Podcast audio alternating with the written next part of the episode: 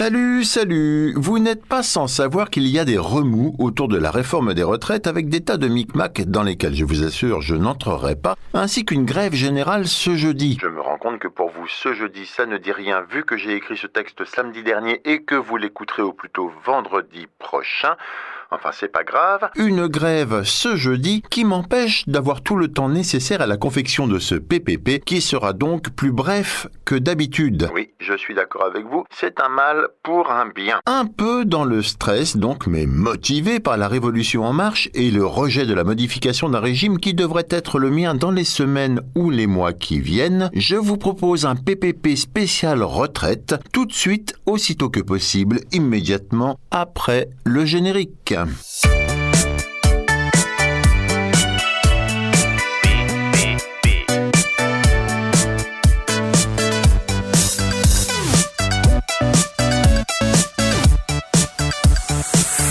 commence par chercher la définition. Alors, retraite, retraite, non féminin du verbe retraire. Eh oui, il existe un verbe retraire qui signifie en un et en droit exercer son retrait et en deux et en élevage traire de nouveau. À l'imparfait, ça fait je retraillais, tu retraillais. Au passé composé, j'ai retrait, tu as retrait, etc., etc.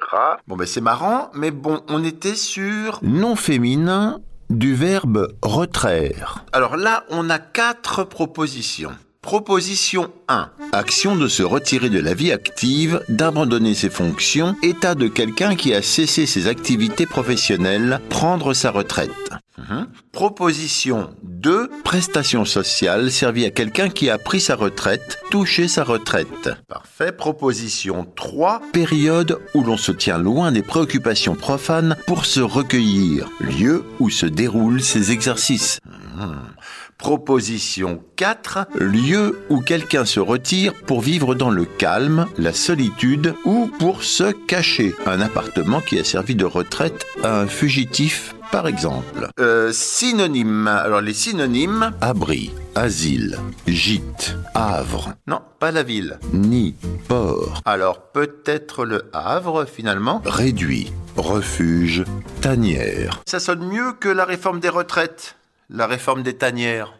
Non? Au sens économique et social, on vient de le voir avec la proposition 1, la retraite est l'époque dans la vie d'un humain où il se retire de la vie active. Ici, je note deux choses. Chose 1, on est content d'être humain parce que pour les animaux, c'est l'abattoir direct. Chose 2, vie active signifierait travail. Ce qui fait un peu peur quand même, quand même, quand même, quand même.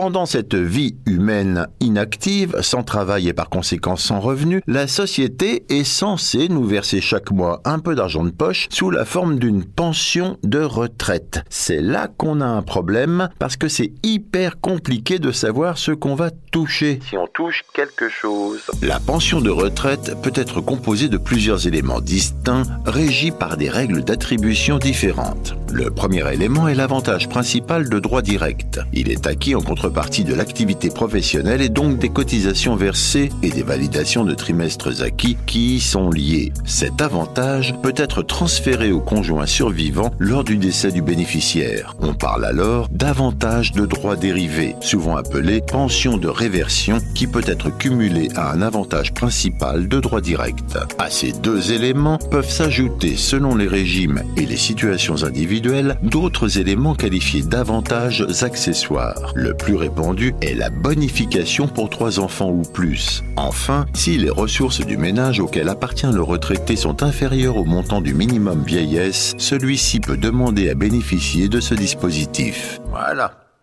Si vous avez mal à la tête, attendez la suite. Vite fait l'histoire du système de retraite français. Les principales étapes en tout cas. L'ancêtre de tous les régimes de retraite français est la Caisse des Invalides de la Marine royale, créée par Jean-Baptiste Colbert, ministre des Finances de Louis XIV en 1673. Ensuite, d'autres régimes ont été mis en place dans le même esprit pour les classes professionnelles liées à l'État. Les pensions militaires en 1831, les pensions civiles des agents de l'État 1853, la retraite des mineurs, comprenez ceux qui vont dans les mines, en 1894, la retraite des cheminots 1909 et la retraite des ouvriers de l'État 1928. Ce sont d'ailleurs ces catégories qui bénéficient encore aujourd'hui des régimes dits Et on n'oublie pas la retraite des fonctionnaires mise en place en 1790 au lendemain de la Révolution. Les fonctionnaires pouvaient partir à la retraite à l'âge de 60 ans après 30 ans de service. Les agents chargés de travaux pénibles pouvaient partir eux dès 55 ans s'ils justifiaient de 25 ans de service.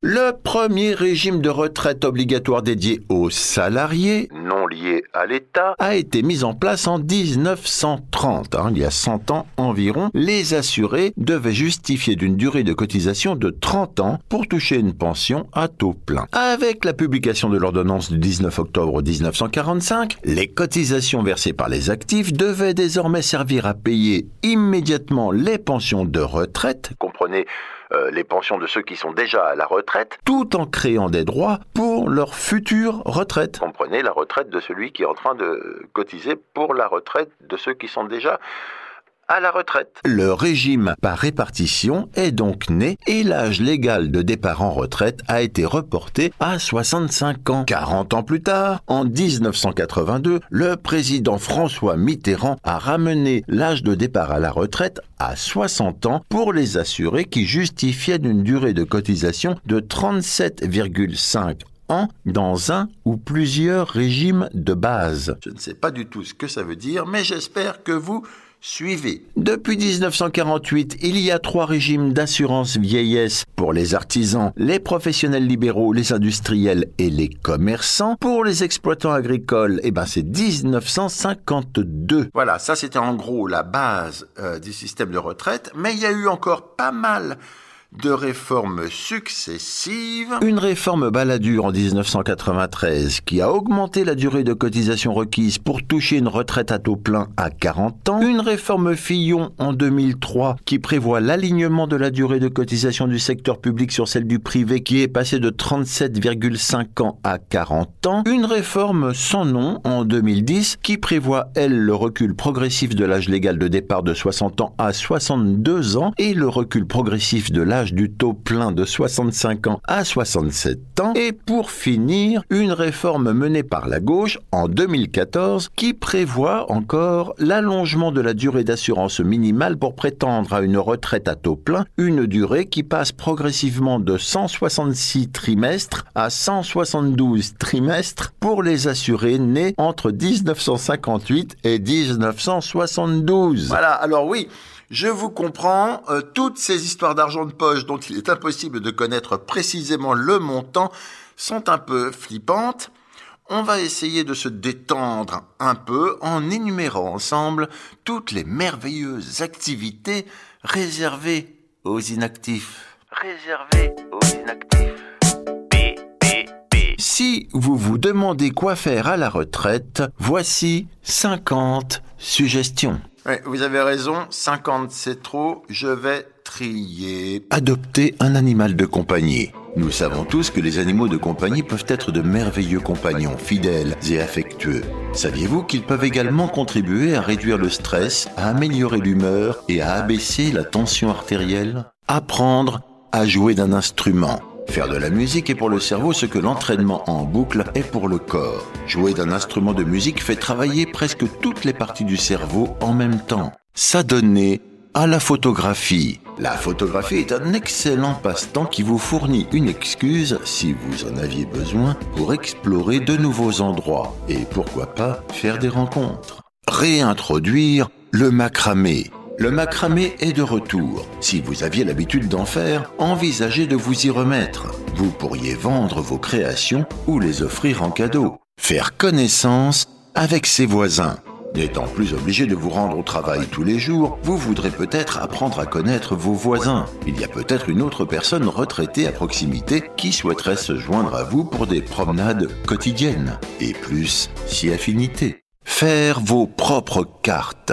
La création de cartes peut se révéler très gratifiante. Vous pouvez faire des cartes en utilisant du matériel de scrapbooking, en recyclant de vieilles cartes ou d'autres articles imprimés ou en y ajoutant de la peinture. Multipliez les plantes d'intérieur. Si vous cultivez des plantes d'intérieur, pourquoi ne pas les multiplier? Vous pourrez alors partager vos petits plants avec les amis et la famille. Lancez un podcast. Les podcasts, tout comme les blogs, sont une façon de communiquer vos idées et vos intérêts. Les podcasts sont comme des émissions de radio en ligne. Si vous n'écoutez pas déjà des podcasts, essayez ceux du poste général. Travaillez à temps partiel. Barista, chauffeur de courtoisie pour un concessionnaire automobile, travaille sur un terrain de golf, enseignement de la couture, vous aimerez l'interaction, la possibilité d'utiliser vos compétences sans oublier l'argent de poche supplémentaire. Eh ben, il y en a, hein, il y en a plein des trucs à faire pour les humains inactifs à la retraite.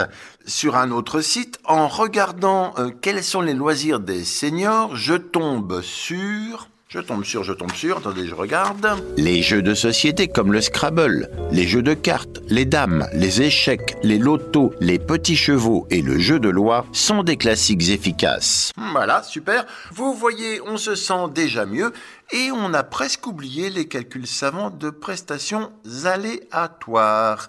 Il ne nous reste qu'à trouver le lieu idéal pour notre retraite.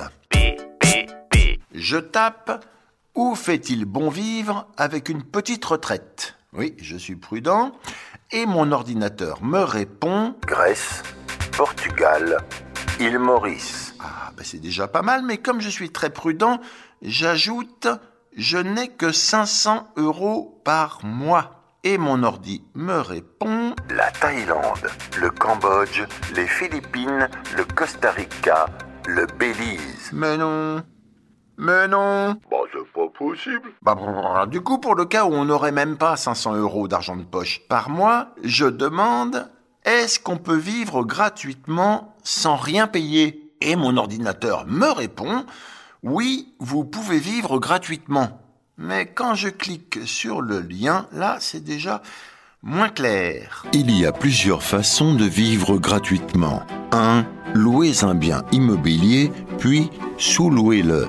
2. Louez un grand bien immobilier et sous-louez les pièces vacantes. 3. Mettez en location vos chambres supplémentaires et ou votre appartement complet lorsque vous voyagez. 4. Vivre chez un ami et faire du troc pour obtenir un loyer gratuit. Ah, ben ça, ça m'intéresse. Alors je note. 5. Travailler comme fille au père, nounou à domicile. Alors ça, ça m'intéresse carrément. Alors attendez, je lis. Si vous aimez les enfants et la découverte d'autres pays, cette activité devrait vous plaire. Vous vivrez gratuitement, gagnerez même un peu d'argent de poche. La moyenne semble être d'environ 400 euros par mois, mais les conditions varient énormément d'une famille à l'autre, tout en rejoignant une nouvelle famille passionnante. Le taux horaire médian d'une nounou est de 18 euros. Vous vivez gratuitement dans un bien immobilier familial agréable et sûr. Parfois, les employeurs accordent des avantages et des cadeaux aux nounous résidentes pour qu'elles puissent rester plus longtemps, surtout si leurs enfants ont tissé des liens avec vous. Alors c'est pas mal ça, nounou, mais alors vieille nounou, hein, si je suis à la retraite, ou même euh, vieux neuneu. Alors attendez, on continue. 6. Retournez chez vos parents. Cela peut sembler embarrassant pour certains adultes, mais si vous voulez vivre gratuitement, c'est l'une de vos meilleures options. Assurez-vous simplement de nettoyer tout ce que vous dérangerez et soumettez-vous aux règles de la maison. Si vos parents ont un garage ou un sous-sol, vous pouvez demander à le faire rénover afin d'avoir votre intimité. Il n'est pas nécessaire de retourner dans votre ancienne chambre. 7. Habitez avec vos parents s'ils sont âgés. Oui. Oui, bah oui, oui, c'est pas pareil, hein, c'est subtil. Avez-vous un parent plus âgé qui a besoin d'aide? Vous pouvez faire du bénévolat. Vous pouvez prendre soin de lui et il peut vous laisser vivre chez lui gratuitement. Vous pouvez tondre la pelouse, vous occuper de la maison, etc. Parfois, un parent peut simplement vouloir vivre avec quelqu'un qu'il connaît. Peut-être qu'ils ne veulent pas être seuls. Alors, offrez-vous pour aider. Cela pourrait être un excellent gagnant-gagnant. Gagnant, gagnant, gagnant. B, B, B. Vous Vous êtes nombreux au standard à vous demander combien de temps vous allez devoir galérer à la retraite. Eh bien, mes amis, mes amis, mes amis, il va falloir vous entraîner à ne rien foutre. Les gains d'espérance de vie entraînent une augmentation de la durée passée à la retraite. Elle s'élève à 28 ans et 3 mois pour les femmes et 24 ans et 6 mois pour les hommes. Voilà. Il va falloir tenir 26 ans en bouffant des endives bouillies avec le cerveau en bouillie pareil dans un EHPAD. Et puisqu'on parle EHPAD, pour nous remonter le moral, quelques faits divers. Il imposait son sexe sur la bouche d'une résidente dans une maison de retraite. Un octogénaire de la Manche a été condamné à 18 mois de prison avec sursis. Il avait été surpris avec son sexe sur la bouche d'une résidente dans une maison de retraite à Percy. Des cordelettes et des pensionnaires enfermés, ce que l'on sait sur l'EHPAD sauvage découvert dans le Loiret. Plusieurs personnes âgées ont été retrouvées dans une fausse maison de retraite à Dordive dans le Loiret. Elles étaient en hypothermie, dénutries et dans leur excrément. Ils défenestrent une autre résidente de la maison de retraite du deuxième étage. Le drame est venu briser la tranquillité du village de Collioure mercredi 14 décembre en milieu d'après-midi. Selon les premiers éléments, vers 16h30, une résidente de la maison de retraite La Catalane, âgée de 86 ans, aurait été poussée du deuxième étage de l'établissement par un autre pensionnaire, âgé de 88 ans. La malheureuse, qui aurait chuté par la fenêtre, a succombé à ses blessures. La victime, comme son agresseur présumé, souffrirait d'un Alzheimer avancé. En outre, l'agresseur présumé serait atteint de bipolarité. On est face au profil d'un homme extrêmement âgé. Son état psychologique et physique a été jugé incompatible avec toute mesure de garde à vue, ni même à son audition, confirme le procureur de la République de Perpignan. Père, père, Perpignan.